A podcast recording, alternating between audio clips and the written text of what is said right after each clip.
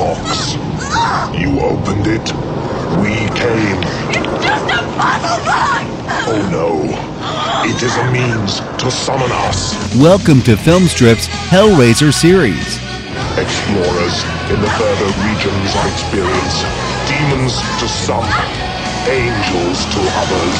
Featuring Nick Come to daddy. and Jay. This is it. The old homestead. These podcasts will be spoiler filled as we discuss the plots, characters, and details of the Hellraiser films. Oh, no tears, please. It's a waste of good suffering.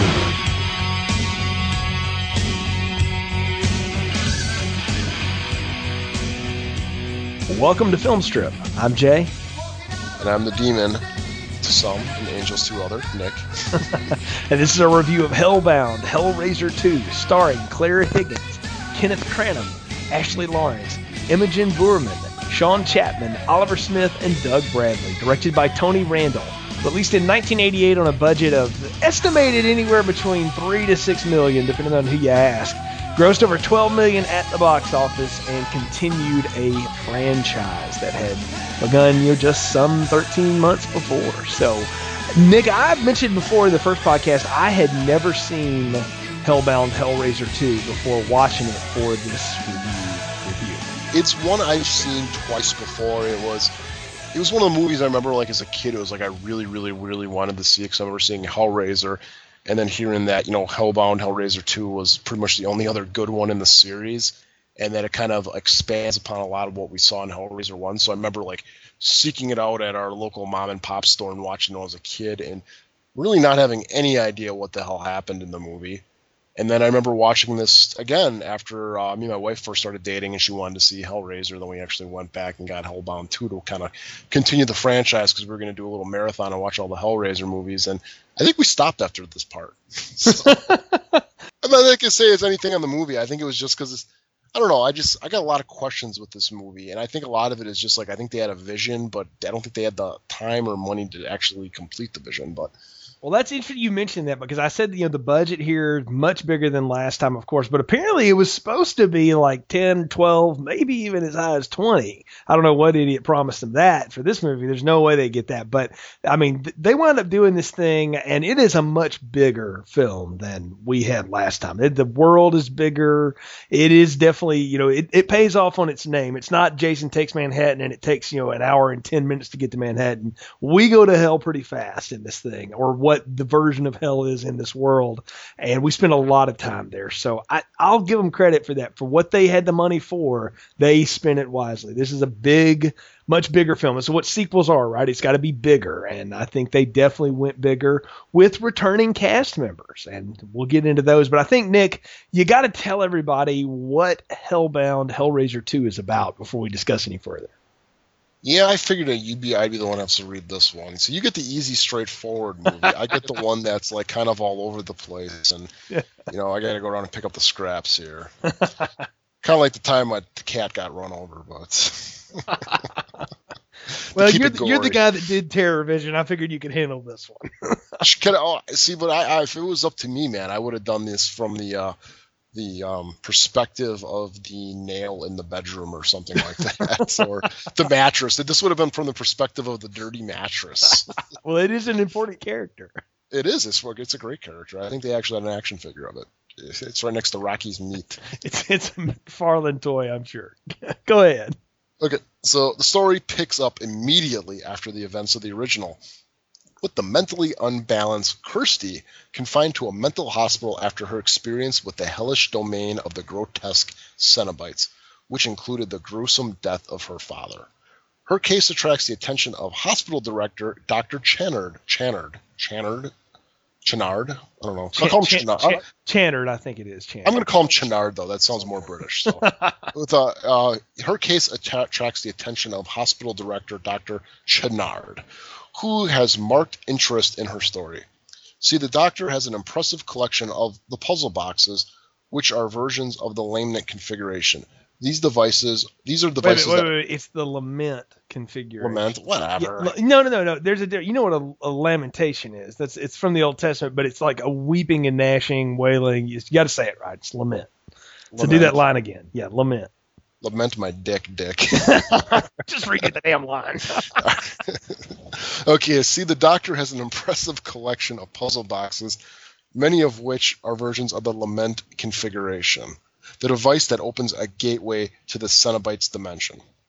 To further realize his diabolical obsession, Chenard conducts grisly human sacrifices to resurrect the body of Kirsty's evil stepmother, Julia, who has literally been through hell and back. He also recruits a mute, autistic patient, Tiffany, an expert at solving puzzles, to decipher the correct version of the box. Haunted by visions of her mutilated father suffering in hell, Kirsty joins Tiffany in hopes of resurrecting him from the Cenobites dimension. Tiffany gains them access to the portal, and they make, the, make their nightmarish journey down the corridors of hell. Narrowly escaping the diabolical pinhead, they come face to face with Julia, who has already handle, handed Dr. Chenard over to the Cenobites to be transformed into a hideous new creation. The, Chun, Ch- Ch- Chun- uh, the, Ch- Cenobite seemingly kills all of the other Cenobites, but before he can finish off Kirsty and Tiffany, Tiffany begins to solve the puzzle box that tears him apart and gives him. Wait. Again. Uh, the, the Channard Cenobite seemingly kills all the other Cenobites, but before he can finish off Kirsty and Tiffany, Tiffany begins to solve a puzzle box that tears him apart and gives the two just enough time to escape. And after. In the final scene, the, a mover packing up boxes at the Institute is sucked into a bloody mattress, releasing the Pillar of Souls and setting the stage for future tales. What is your pleasure? well, I can tell you, you have done a good job of summarizing what is a very uh, twisting, turning, hard to follow film. I'm just going to say it right off the top, Nick. I had to watch this twice to just get a handle on it, and I don't know that I've totally wrapped my brain around everything I saw because there is a lot of weird shit in this. I mean, it, it the last one was uh, pushing the limits of of unnerving and, and oddity. This goes to a whole other level. Well, he was an executive producer on it, and Tony Randel was a guy that had worked on the original Hellraiser with him. And everything I was able to read was he had a pretty decent hand still on most of what was happening here. Now, it's different screenwriters this time around, but I think, or a different screenwriter, I should say, this time around, Peter Atkins, but I think he still maintained some bit of control over, uh, you know, how things were realized and how they looked and, and such like that. But it's, uh, I don't know. I, I mean, everything I've read is that he still maintained a good bit of uh, control over the, the film.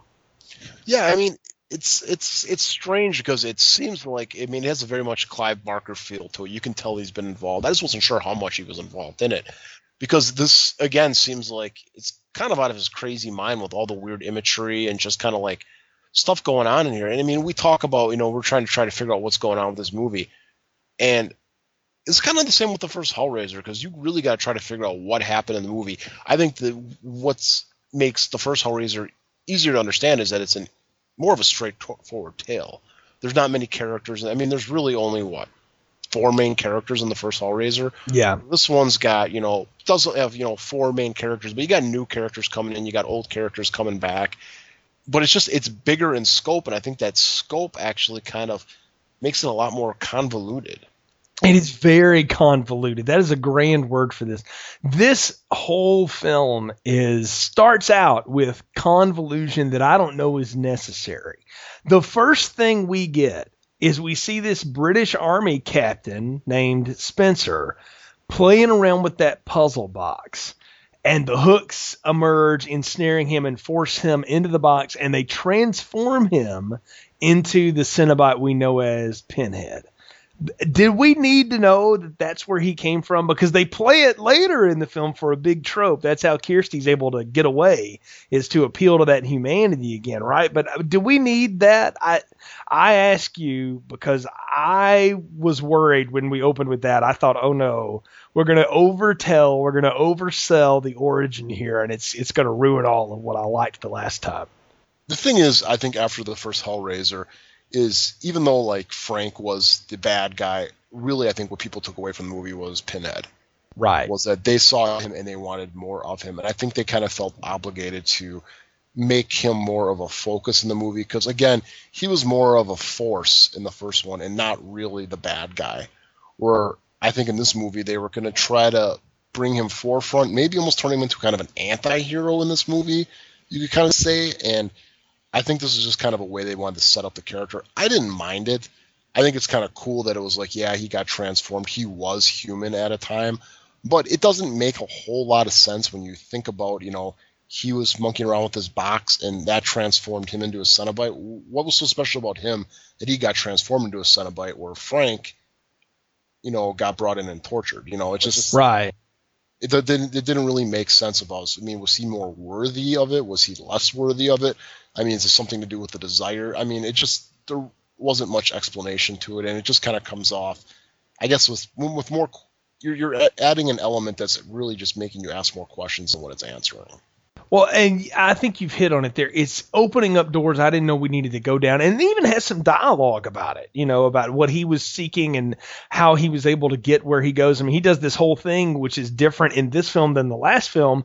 When Tiffany winds up solving the box and the Cenobites are called, the other Cenobites are ready to, you know, go with the torture, and he's like, "No, she's not the one who called us." Like he can sense who really wanted them to be there, and I was like, "Well, last time you you shouldn't have known that when Kirsty did the box because she didn't really know what you were either." So they've they've played and changed the rules here a little bit. It's a little retconning, but you know, every horror sequel has to do this at some point, right, Nick? I mean, it otherwise, if it's so simple a story, if it's such broad strokes, you can go wherever you want to with it. And I guess they decided this is where they wanted to go. And and I got to tell you, I, I was worried at the beginning. Those worries subside later on with the Pinhead character. I actually kind of like what they do with him here, but the opening I thought was really really weird. That we I didn't know what we were starting off with. I was like, I gonna get you know the entire prequel backstory. I didn't know what I was getting here. But it's it's it's almost I think kind of their thing though because you get the first one, it's with a guy opening the box, and now this one is with a guy opening the box. It's just a cold open. It may, may have even been you know maybe a little bit better if they would have just had a I don't know maybe showing a guy who looks a lot like Pinhead opening up the box, Hmm. and then the same thing happens that happened to Frank. You don't show him transforming, and then later in the movie you kind of say, hey, he eventually got transformed into Pinhead. Right. I don't know. It, I think they didn't want to spend a lot of time on this. They just wanted to throw this out there to, and I think part of this was to let us know that character that you all hung on to from the last time, he's coming back. And not only is he coming back, we're going to tell you a little bit about him. We're going to peel back a layer on the onion here. See, from what from what I read though on IMDb is that from the original script, the final script of this was that they had a lot more of him in human form and a lot more explanation as to his past. Really? But they cut it out because of budgets, the the budget thing. So they kind of just kind of left little parts of it in here. That's very, So- very interesting. So I, I- I can see how the budget would have cut that part of the story down a little bit because it's they've got to spend so much more money on the hell world and everything that we're going to go to. But before we get into that, though, we do need to pick up with Kirsty, our our uh, you know hero, I guess you'd say from the last film, survivor or whatever.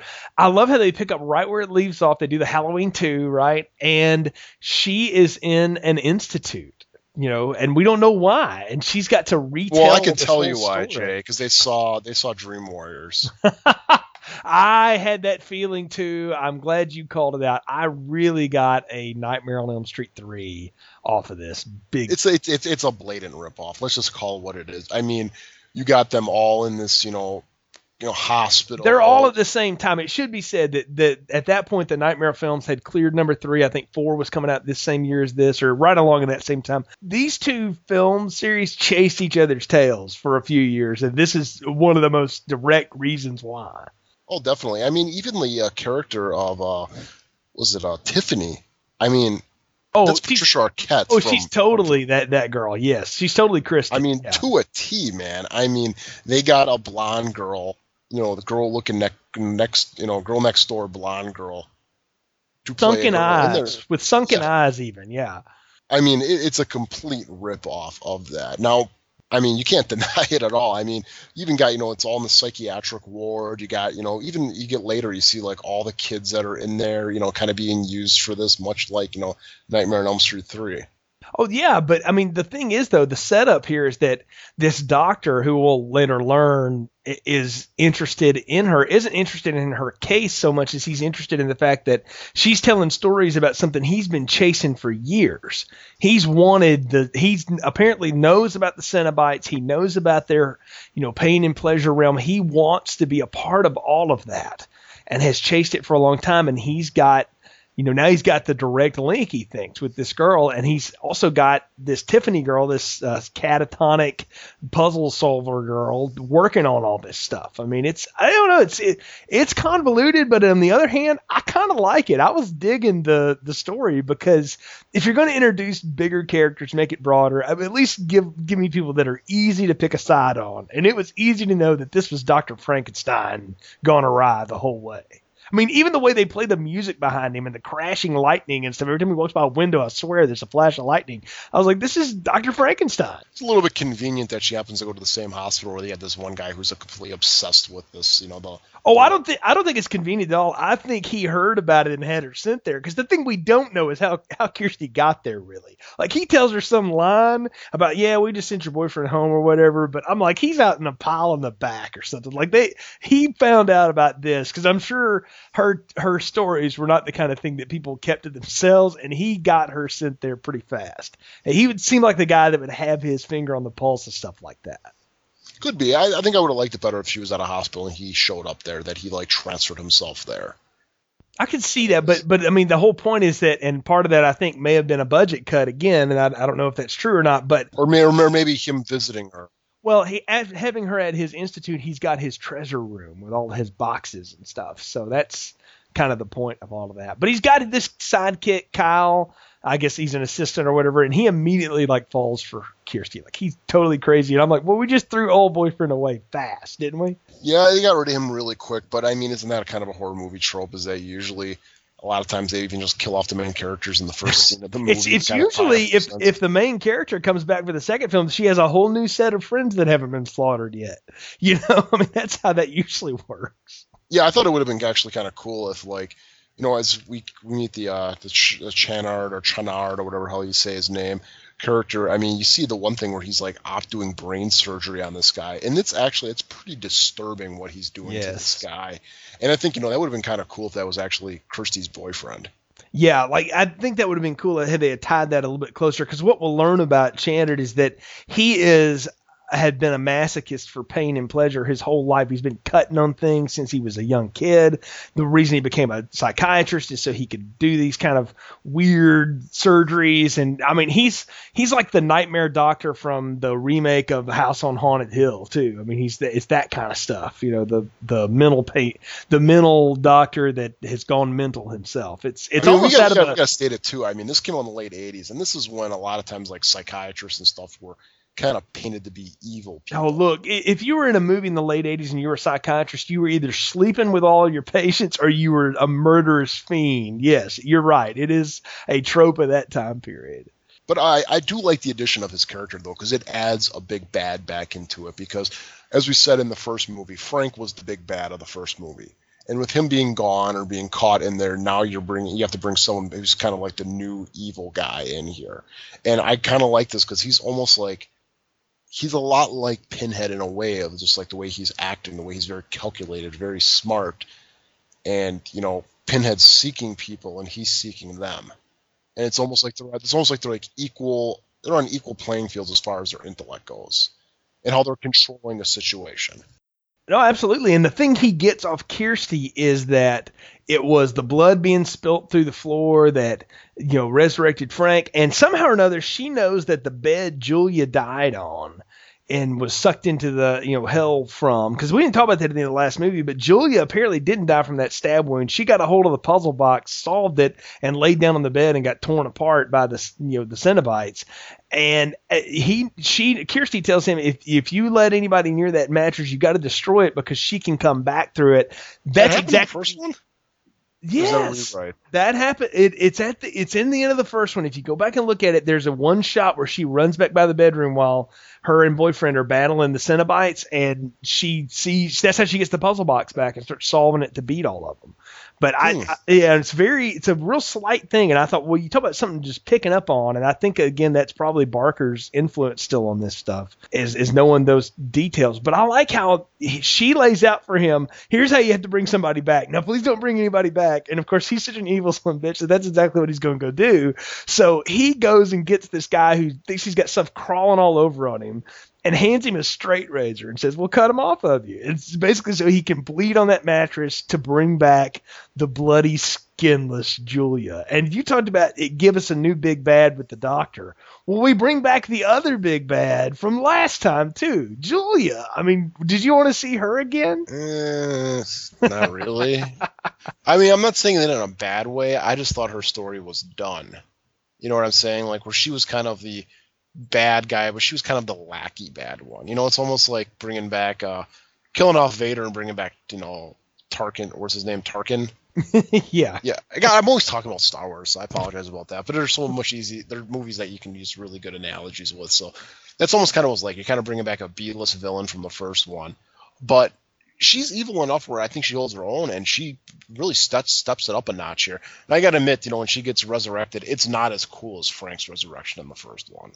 Not even close to being as cool as his with the you know the skeleton and the brains forming and stuff. She kind of just like pops out of the mattress. No, yeah, no, I agree. It's not as cool, but you want to know something? I liked the gruesomeness and I liked the extra detail paid on the makeup here at this time with the skinless people. Like before, it looked cool, but it was kind of gooey and it's probably much more realistic and things. I loved the fact that she was she was just bloody, raw bones, and just you know, nasty from the start. I don't know. I, I kind of dug the fact the way she got resurrected, man. I, I Well, was even the way she kills a guy is kind of very sexual. How she kills him because she's completely got him straddled as like in Oh, the bed. it's totally sexual. That's exactly what they're going for. Is and what's the first thing she does? She you know has the doctor wrap her up in gauze, and then she starts making out with him, and you know touching her blood and all this stuff. And she's like, "Now you got to go get me some skin."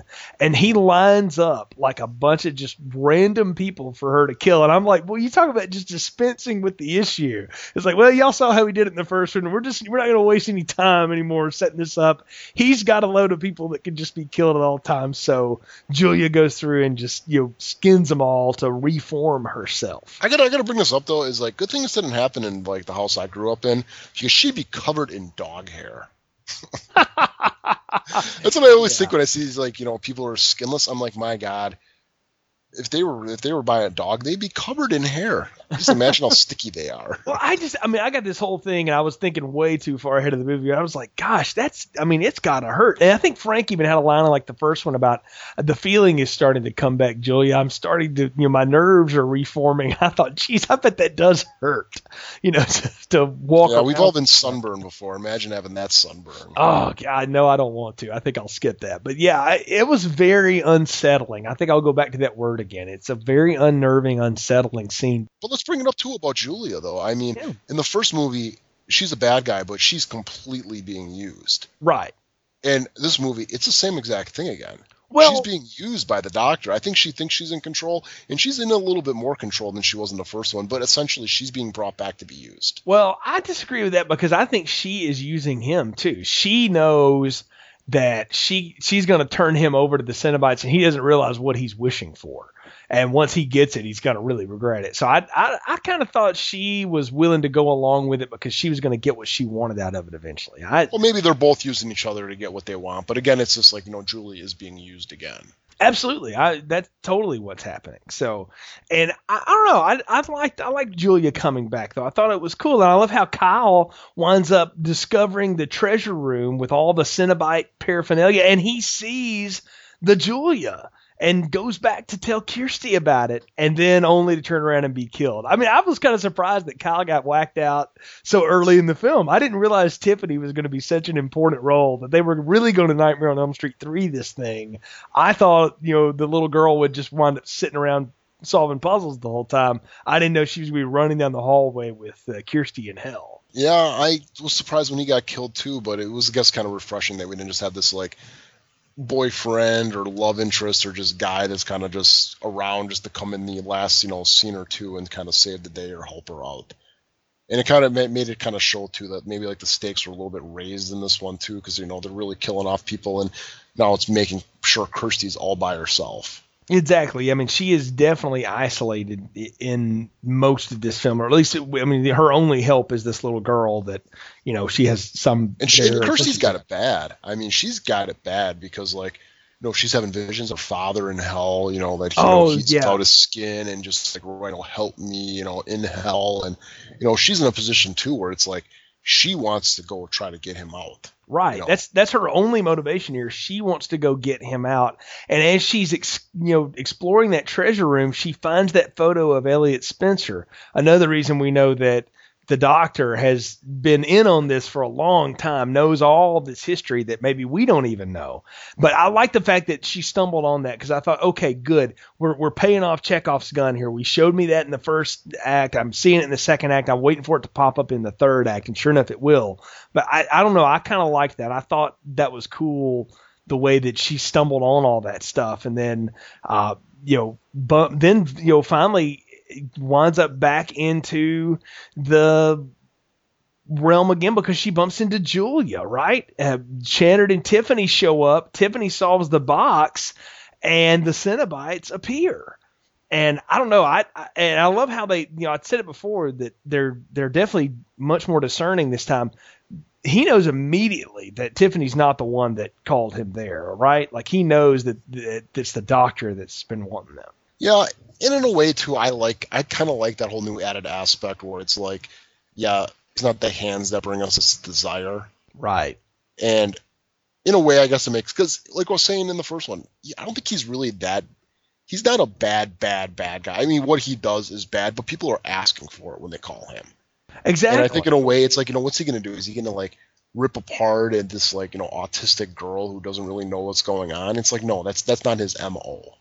He's not looking. He's looking to look for people who want this, even if they only want it right that second and don't want it the rest of the time. It doesn't matter. He's looking for that just a little bit of desire for this, and he's got this. Just I think for him, if he would going after Tiffany, it just really wouldn't make any sense, you know. Right. It didn't make any sense. And I love how everybody winds up going into the hell dimension. And what did you make of the hell? I mean, it's like a big labyrinth of stone walls that everybody's running on top of, and it's stormy. It looked kind of like a level out of Halo at one point to me. And I don't know. A I- level out of Doom. ah, you know what? There you go. Maybe that's what inspired it. Uh, inspired Doom was this. I never thought about that, but good point. Doom has a lot of Hellraiser type imagery in it. Yeah, very much. Yes, I agree. Except you know, I didn't see the BFG laying around anywhere, but maybe that's in one of the sequels. I know, I know there's one where we go to space, so I, I can hold out hope, right? But you know, because the last two times any of the series I've done have gone to space, it just worked out so damn well for me. But anyway, so before before I get off into that, I liked the the Hell realm. I, I'll tell you, I I like how Julia's explaining it too. That you know this big uh, the puzzle box at the time is into like two opposite facing triangles or whatever, and it's rotating around with this big black light shining, and she calls it the god of the realm. It's Leviathan, you know, and it. I love how it shines that light through the doctor and sort of shows some of those flashbacks of his sadomasochistic ways, right? And you know, she's telling him everything he's going to be uh, in tune for, and Leviathan winds up turning him into like the newest Cenobite, right? How did you make that? I didn't see that coming at all. I just thought he was going to get killed. Uh, the labyrinth thing, I, I don't know. I think it's kind of cool in a way. I mean, it's I guess from what I've read too, like the noises that it makes is actually Morse code, Interesting. Hadn't heard that. and what it's saying is God, Ah, very cool. and it's just it's different. I mean, you don't see. I've really never seen anything like that. I mean, it's just this giant geometric shape, and it's just like, is it alive? You know, it's it's alive. It's it's it's a conscious type being, but it's just it's not what you would envisioned, and I think it just kind of adds a, you know, kind of a creepy, more of a creepy vibe to this movie. Well, I've I've seen it in two other places. I've seen it in 2001: A Space Odyssey, the monoliths, and Okay. 2010, and then it, and even more poorly done in Star Trek 4. So with the thing, True, true, true. Yeah, I mean, yeah, 2001 with the monolith. I, I don't think that's really what they were getting at with this. I think it was just like I mean, as you find out later, it's the lament configuration kind of turns into. No, no, I agree. I, I just think I do think that's what they're getting at though is this being it's controlled by that box in some way or another, but while it's in on mode or whatever, it can be and do whatever it wants. And I love the fact that it takes the doctor and turns him into this just hideous thing with all these, you know, uh, things that come out of these tentacles that come out of him. They can be knives, they can be razor blades, they can be tongues, just weird, weird stuff. It's very strange. But I got to tell you, a couple of times, eh, the Chandred Cenobite, I really thought I was looking at like a distant relative of Hungry from Terrorvision. I really got that feeling from it. no, he's a cool guy, and it's like, okay, you know, they're running around, and Pinhead and everybody really so far, they haven't been, they're, have they been bad at all? They, So they just in no. I As a matter of fact, they've been, uh, dare I say it, good because they know that Tiffany's not the one that needs to be punished.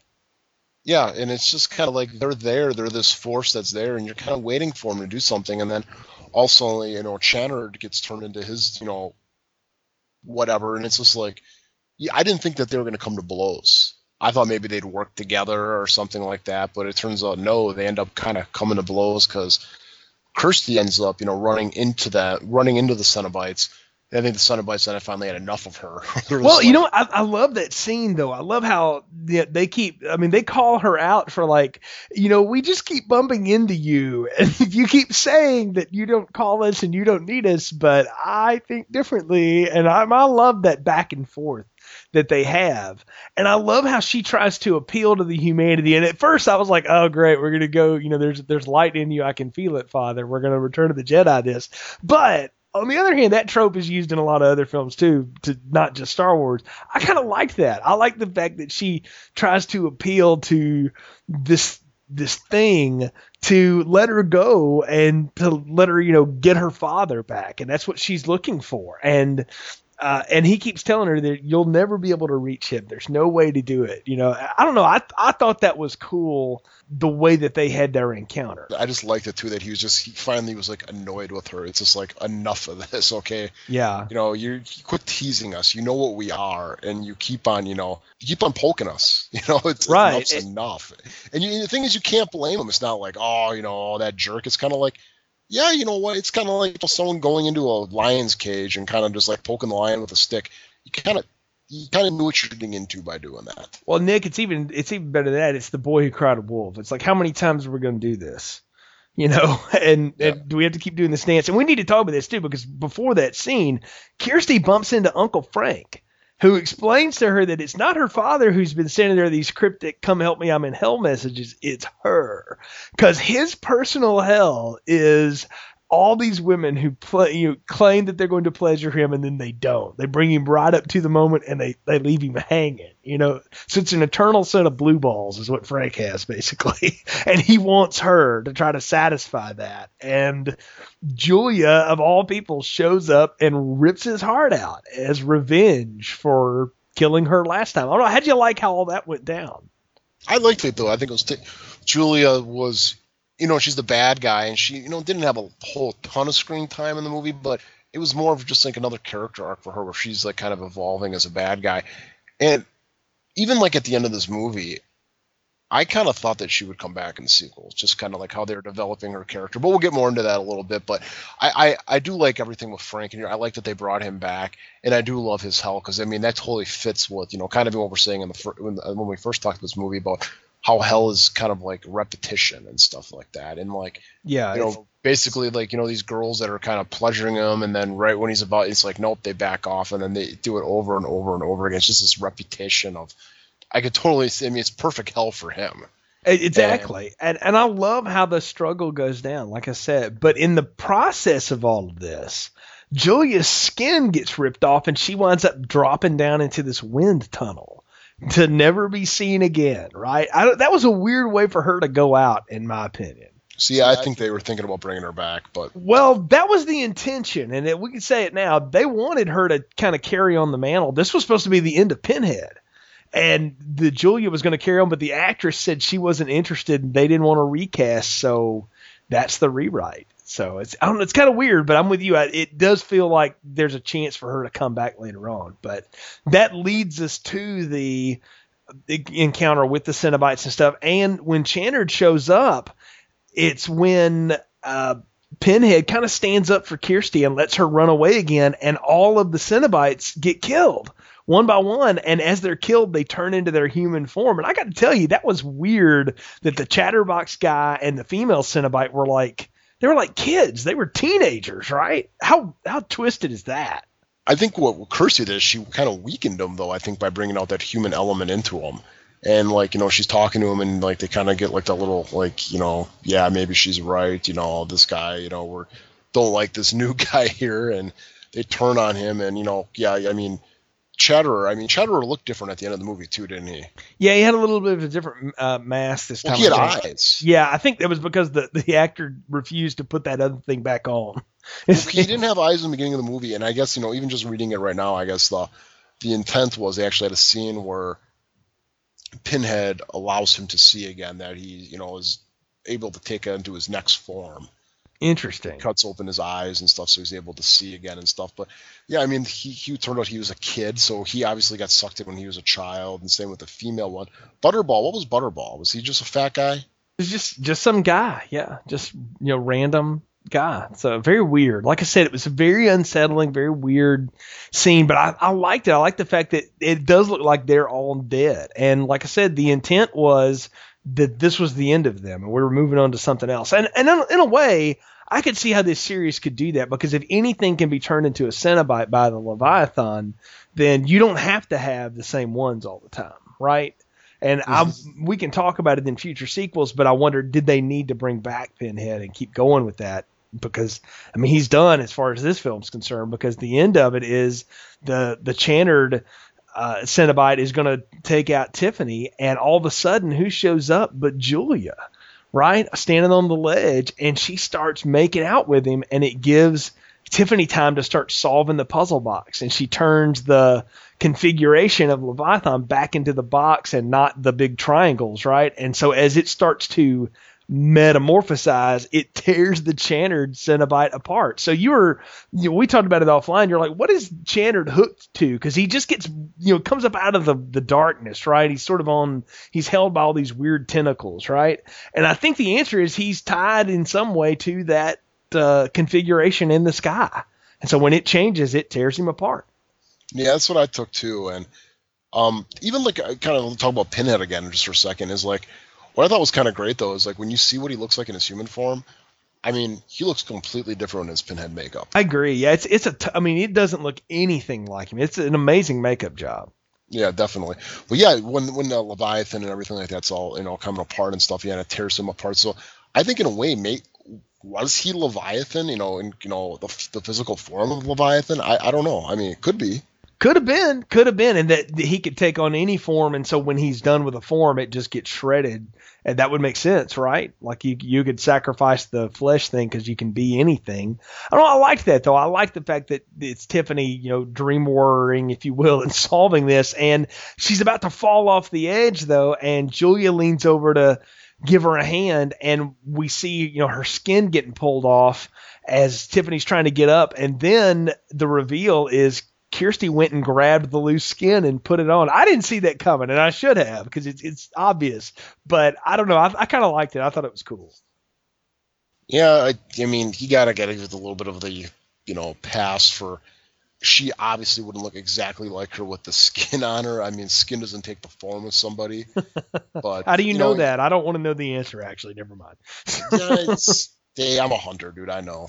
I've seen stuff before, so anyway, so yeah, I mean, it, it's a it's a nice little twist, and then you know they, they got the whole chase to get out of there and everything like that, and you know they they escape and everything, and it's I don't know, it's just it's weird because the end of the movie, just from the first time I saw it, I was like, wow, Pinhead's dead, you know? Right. Yeah, it's. Very... I just it was it's just a really weird feeling about how Pinhead's dead, but then of course you know at the end of the movie we get uh, the bloody mattress again, and we get a the pillar coming out. The pillar that we saw in the first one comes out, and you got the weird guy from the first movie, uh, the uh, the vagrant. Speaking Yeah. of the Chinese man's voice, you know, Yeah, know. the what's your pleasure? But I mean, you've got Julia's body on there, you've got the the puzzle box on there, you've got Pinhead's face against there, you've got some baby crucified to it. I mean, it's a freaky looking thing. I mean, it's like a real weird piece of avant garde art or something, right? It's really strange.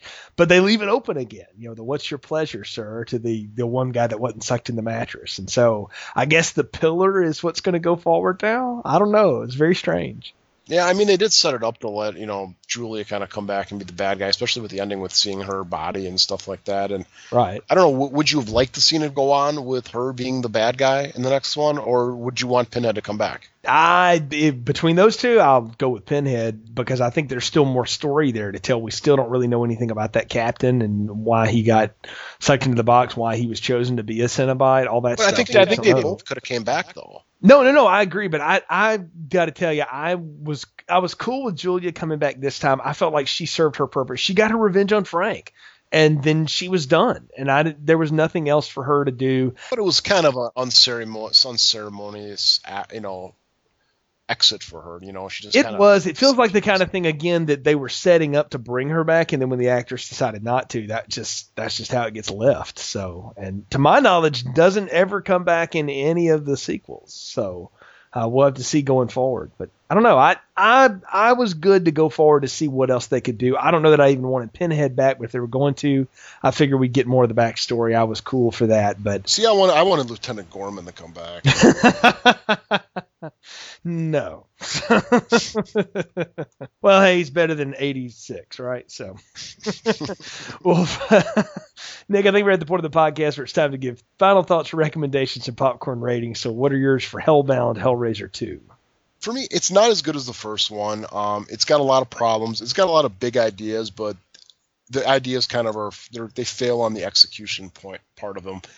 Um, I got to give it merit for you know trying and going bigger and bringing back pretty much pretty much everybody in the cast, I think, except for Chris, Kirsty's father, which again, just like kind of reading notes about Hellraiser 2 and stuff like that. I guess originally they wanted her father to be a real big part about this, but the actor didn't want to come back, so they kind of had to drop him, kind of you know you know George McFly style. you know, just have a couple little flashbacks throughout the movie with them. But for me, it's it's it's a medium popcorn. I I like the movie a lot. I last time I watched it, I really didn't care for it that much, but just kind of watching with fresh eyes, and especially seeing a lot of these real shitty horror movies that we reviewed over the last year, Jay, that it's a lot better than what I remember. So it, it's a very strong medium popcorn for me. You know what? I may surprise you with this, but I'm going to go large on this one as well. It's not as good as the first one. I totally agree. It's it's not nearly that, but I think it's a good continuation, and I really dug it. Again, the the second time I watched it, I found myself really liking this thing, even though I didn't totally get all of it. I got more of it, and I thought this is what I want in a horror sequel. I compare this one to the way I feel about like Halloween 2 sometimes. It's not as good as the first one, but it's still very much watchable. There's a lot of fun stuff in here, and I, I like the fact that they go big and they go for big ideas. I, I love the fact that this series has started off smart and it's not afraid to continue down that road. So I'm to go large popcorn on it. Not as strong a large as the last time, but still a large popcorn for me. And I'm real curious about our next conversation because I've seen Hellraiser 3 and it is it is a vastly different film than the first two chapters here. Yeah, we'll we'll we'll see what goes on with it. I just from what I kind of remember of it, I just remember a very late '80s, early '90s vibe to it, but not not in a good way. I'm talking like kind of sleazy, dirty, oily, kind of I don't know. I kind of why do I keep on getting visions of like the saxophone player from the Lost Boys being like one of the main characters in this movie? I don't know. There's a reason, and we'll talk about it next time. Folks, thanks for joining us on this latest episode of Film Strip. You can find more episodes in our, or on our website, continuousplaypodcast.com slash movies. Hook up with us on our social media there, Facebook and Twitter. Find a link to our iTunes feed, and if you like the show, leave us a positive review. It helps other people find the podcast. Till next time, for Nick, I'm Jay. Thanks for listening to Film Strip. Thanks for listening to Filmstrip. Visit our website, continuousplaypodcast.com, for more reviews and episodes. Now you must come with us. Taste our pleasures. All content used or discussed in this podcast are the property of their respective owners and used under the Fair Use Act, Section 504C2, Title 17.